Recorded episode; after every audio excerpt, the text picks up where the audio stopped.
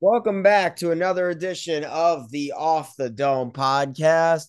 I hope you're all having a great day. Um, want to make a quick shout out to the sponsors of this podcast, uh, Coach Corner and Stria. Thank you both for uh, sponsoring this episode. Uh, so where to begin for the wild card weekend?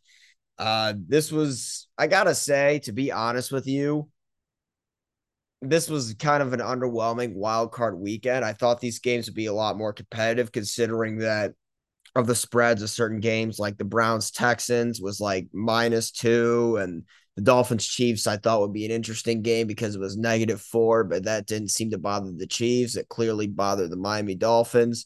Um, and there were some major shockers. We'll talk about the fraudulent America's team in a second. And there was the only great game was the Rams Lions game, and everything else was kind of kind of a disappointment.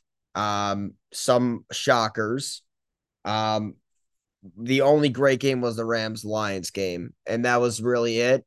Um, but where to begin? Well, let's start with the most important news, I guess, because even when they're not in the playoffs, they still make news. Mike McCarthy just re signed as the Dallas Cowboys head coach, and Jerry Jones didn't want to fire him. So he kept him uh, because Jerry Jones, in years past, is known for keeping head coaches um, like like Jason Garrett, who's kept, like uh, Jimmy Johnson, even though he, when he won won the Super Bowl, um, he, they were on the edge, and they he still fired Jerry Jimmy Johnson. Jerry Jones did, and he fired Barry Switzer as well. So he he's no notoriously known for keeping coaches throughout their entire contracts and letting things play out. He did he with the exception of Wade Phillips, I believe. And I gotta say, this is just absolutely. If I was a Cowboy fan, I would be absolutely fucking pissed off because Mike McCarthy, he shouldn't know that he was under a lot of screw, a lot of like pressure going into the season, considering that both of his teams had like back to back like 12 win seasons prior to the season, and they've underachieved in the playoffs. Um, they haven't made an NFC title game in over 30 years. And this was their opportunity. They were the one of the top three defenses in the league. They Dak Prescott was the MVP candidate who was probably at his best year ever as a pro. CeeDee Lamb, what bro had was had set the single season receiving yards record for a Dallas Cowboy in their entire history. Uh, and Jake Ferguson's a good tight end. Their defense without Trevon Diggs still had helped through with DaRon Bland and set 11 from having Micah Parsons uh, and Stephon Gilmore and Demarcus Law- Demarcus Lawrence. So they still had a good enough team to beat Green Bay as seven point favorites, and they got their asses whipped. And the stats from that game are just shocking to me because one of the things I that I was thinking of going into this game between Dallas and Green Bay was if Dallas was going to win this game, and if they if you kept it close with Dallas or if you had a lead on Dallas, they would be in trouble. The only way Dallas would win was if they got off to a lead and if they started front running. And that never went went the went the way they wanted to. In that game, it was just pure domination from Green Bay. And I gotta say, Jordan Love's really proved the naysayers wrong, and they they did it again. They had Favre. Then when they didn't think Rodgers would be it, look at Aaron Rodgers now. He's probably one of the top three to five quarterbacks of all time. Um, and then they didn't think Jordan Love would be him, but he was him. I mean, he had a perfect passer rating 16 of 21, 272, and three touchdowns. Aaron Jones, who going into that game, I said on the pod last week that he was the league's leading rusher since week 15. 21 carries, 118 yards, and three touchdowns. Three. And I look at the rest of the box score. Uh, Dallas had a total of 400 Green Bay had a total of 415 yards, less time of possession yet they put up four and they put up 48 points because they dominated the running game. And the fact of the matter is, when they got off that big lead, the reason why Dallas had 32 because most of their a lot of their most most of their points came in the end in garbage time, and this is what my biggest criticism of Dak Prescott was. He's a nothing more than he's an empty calorie player when it matters most in the postseason. And you look at it, wow, 41 of 60, 400, 403 yards, 60 pass attempts. It's fucking insane because they were down. And they had to come and they had to utilize him just in order to just make the score somewhat respectable. But really, those turnovers, one of them lead to a one of those interceptions lead to a pick six, which Dak Prescott threw that was was one of the um the nails in the coffin for the Dallas Cowboys. And Tony Pollard wasn't really was a shell of himself this year. Uh wasn't like that explosive running back they thought he would be. Um Jordan Love on Green Bay was phenomenal. Uh Romeo Doubs, six catches for 151 yards. And the scary part was Christian Watson only had one catch for nine yards. And Jordan Love, he's really grown on me. His foot, his accuracy, his poise, his him not forcing anything. And this was this was absolutely the, his finest hour, and he was absolutely terrific. And this was just one of probably the most humiliating loss in Dallas Cowboys playoff history. They were seven point favorites going into that game with no reason to lose whatsoever. And they got their asses kicked. And something has to change. And I really thought that Mike, that they would fire Mike McCarthy and they could have utilized Bill Belichick, who I think would have was ready to win with a win now roster. But no, Jerry Jones wants to keep Mike McCarthy for another year. And I think that's pretty much insane that they would rather keep Mike McCarthy instead of going after Bill Belichick, which I think is just absolutely fucking ridiculous. I think it's a joke. Uh, and the Dallas Cowboys are literally a joke for America's team that we all think of them as that all that they want us to believe they haven't done anything worthy. They've not made an NFC title game in 30 years. It's an utter joke.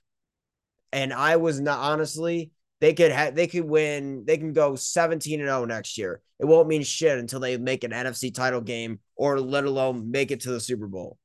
It's a shame that they call themselves America's team. They're not even the best team in the state of Texas. That belongs to Houston, which segues into our next topic the Houston Texans who destroyed the Cleveland Browns on Sunday. And I, for one, was a bit of an idiot who leaned into the Joe Flacco story. And to be honest with you, the Joe Flacco is a great story, but 13 touchdowns, eight interceptions, and he has thrown an interception the last couple games. I didn't see that part. Um, and and he Flacco threw two one of his interceptions, which led to a pick six. Uh, CJ Stroud, I'm blown away. This, this, these young quarterbacks like Stroud and Jordan Love, these guys are going to be around for a very, very long time. CJ Stroud in his rookie debut, I didn't see this coming against the number one ranked, statistically ranked defense in the league in the Cleveland Browns. 16 of 21, 274 yards. This was an incredible performance from CJ Stroud and they're and and Nico Collins, his favorite target, had another nice game. They he they are gonna be the team. They have are the opposite of the Cowboys, which they hire the right coach. And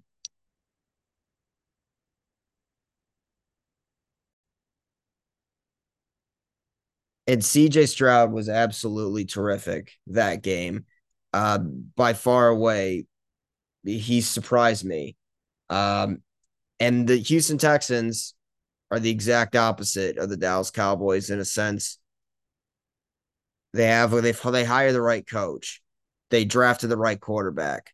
They have an excellent they have an they have an excellent head coach who still acts on the sidelines like he's a player. Like he pounds his chest. He like he's still a player and he's one of the captains. Awesome. And their defense really has improved.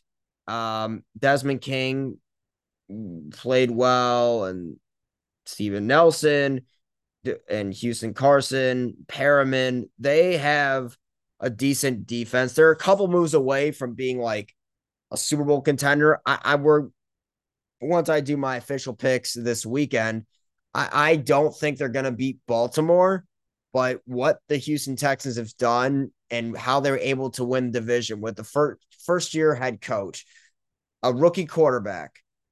This is a culture that's building up huge. This is an excellent culture, total opposite of the Dallas Cowboys. And they're going to be around for a long time. No one expects them to win the AFC South. Most of people thought Jacksonville would win. I am very impressed with the Houston Texans and what DeMeco Ryans has done. In my opinion, he should be the coach of the year, but I think it'll be Stefanski because because of the injuries that, that Cleveland's had and because of the story that Cleveland's had. So I'm going to give massive credit to DeMeco Ryans and company. Uh, the Miami Dolphins and the Kansas City Chiefs. I, I gotta say, with my let's talk about the Dolphins first because they're eliminated.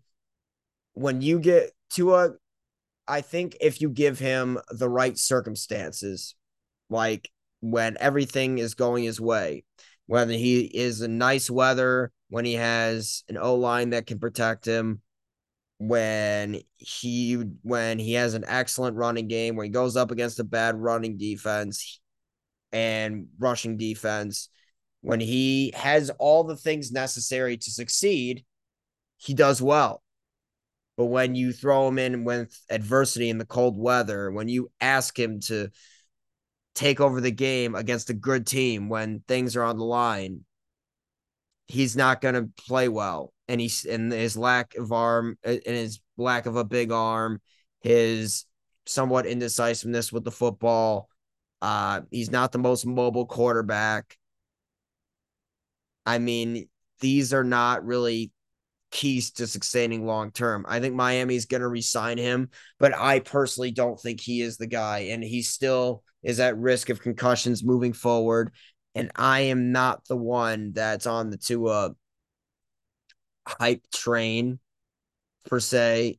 And in my opinion, I think that Dallas is definitely, I'm sorry, if that Miami is going to have to determine like what their what their goal is like as far as like what their structure is because they can beat up on all the bad teams. They have a very explosive offense. Their defense, however, is very much underachieving. And Mike McDaniel, he is a very good offensive coach. He's a, co- a very funny coach. He's a very much, he is, he has a good offense, great offensive mind. But as far as like being a leader of men, as far as having their team ready to play strategically against a very uh, an elite team, they struggle. And their only win this year, beating up on a good team, was the uh, was the Dallas Cowboys. So they are not really like they kind of are like in a way like kind of like a team that beats up on the bad teams and struggles against the good teams. Um, we'll see what they do in the future. Um, the Kansas City Chiefs, they look like they look like the team that's that's won like two of the last four Super Bowls. Uh, their running game with Pacheco w- was back to what it was. I mean, he had a really nice game. Rashee Rice Rashee Rice was absolutely terrific eight for a rookie. This rookie class, man, they they this was a deep class. CJ Stroud, Rashee Rice, Jayden Reed. Rashee Rice, eight catches for 130 yards and a touchdown. Travis Kelce starting to get back to his old ways, seven for 71. Mahomes in cold weather, 223 of 41, 262. It's tough to bet against him. And their defense, they looked like they're they're back in full swing of things. Um, and it's gonna be tough on the road at Buffalo, but the Kansas City Chiefs really show that they are that they are still you, it's very tough to go through them in the playoffs if you're Buffalo. Now, this was the only good game of the week, which was the Rams and the Lions. Uh the the now I just gotta say that personally I was kind of shocked that the Lions fans booed Matthew Stafford. I mean, I get it that it was the playoffs, but from what he's done with the city of Detroit and afterwards, Matt Stafford said if he's happy for Detroit winning the playoffs, he said he's happy for the players, which is not really like a subtle way of like saying that he he was happy for the fans of Detroit. Um, but he toughed it out out there playing through probably a concussion and definitely like at least some bruised rib. He had through 25 of 36 with 270 through 367 yards and two touchdowns. This was an excellent performance from Stafford. Um, Puka, wow, another great rookie with Stroud, Rashee Rice, Jayden Reed, and Puka. Puka with nine for 181. That's the most receiving yards by a rookie in a postseason history. That was an absolutely terrific performance from Puka Nacua. Um, and but their the key difference was the Rams settled for too many field goals in the red zone when they needed when they needed the when they needed touchdowns. They ultimately settled for field goals, and the Lions ultimately covered Cooper Kupp, and he's kind of looked like a shell of himself this year. I get it; he was dealing with an injury, but only five for twenty-seven yards. And Detroit's running game with with Gibbs and Montgomery both had two big rushing touchdowns. Amon-Ra St. Brown was seven for 110. And the Detroit Lions are a, still are a well-oiled machine. Um, on offense, Jared Goff proved to the Rams that like he's still like still a, a commendable quarterback in this league. He had a really great, perfor- really nice performance. 22 of 27. He didn't turn the ball over. He did what he was supposed to do in under these circumstances. And this was a big time win. I'm very happy for the city of Detroit with all they what with all the playoff heartbreak, going 0 16 one season, uh, losing uh, the tough game at Dallas on the road in the playoffs years ago. They needed this, and their first time in 30 years they won a home playoff game and I'm happy for the city of Detroit. They were able to do that under those circ under going up against a veteran, going up against the Rams, who were probably one of the more surprising teams in the league. This was a big win for the Detroit Lions. Um, the Buffalo Bills, after their game got moved due to snow, um, the Steelers actually hung in it for a good amount. Mason Rudolph had a very good game, 22 of 39, uh, with 229 and two touchdowns. Um, there were some missed calls though that game, and probably because the refs were scared that Buffalo fans would throw snow on them. Um, but this was a really good game by the Buffalo Bills play. Josh Allen was terrific, three touchdowns, two one of them a rushing touchdown, probably one of his finer postseason performances he's ever had. Stefon Diggs uh, was a big key contributor for them. Dalton Kincaid had a nice touchdown. Khalil Shakir had a touchdown this was a very much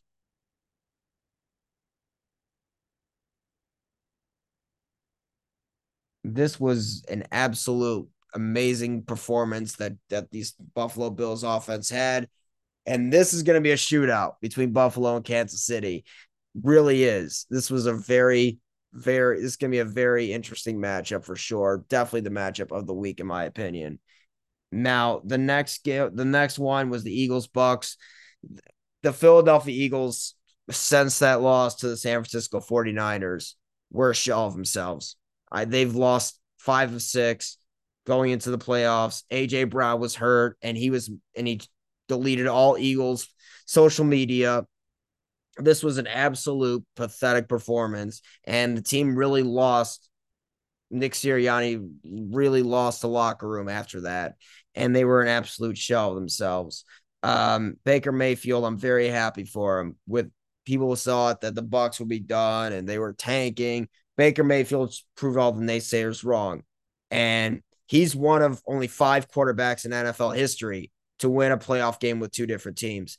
He joins a list of Peyton Manning, Brett Favre, Tom Brady, just to name the few. 22 of 36, 337, three touchdowns. Uh, uh, Cade Otton had a nice game. Their defense was their defense has been great. They're one of the more underrated defenses in the league, led by Lavonte David, Carlton Davis, Jamel Dean, Antoine Winfield Jr. This is an underrated defense in the league that and they still have that core defense from the champ from the Super Bowl championship they won a couple years ago. They still have that young defensive core attack. That defense has not gone away. And their offense is still with Baker Mayfield did the best job he could, and he was given a really good offense, and he made the most of it. And this is by far and away his best season of the pro. This is a cool underdog story. This is a great underdog story. He's bounced around from team to team after that utter divorce from the Cleveland Browns.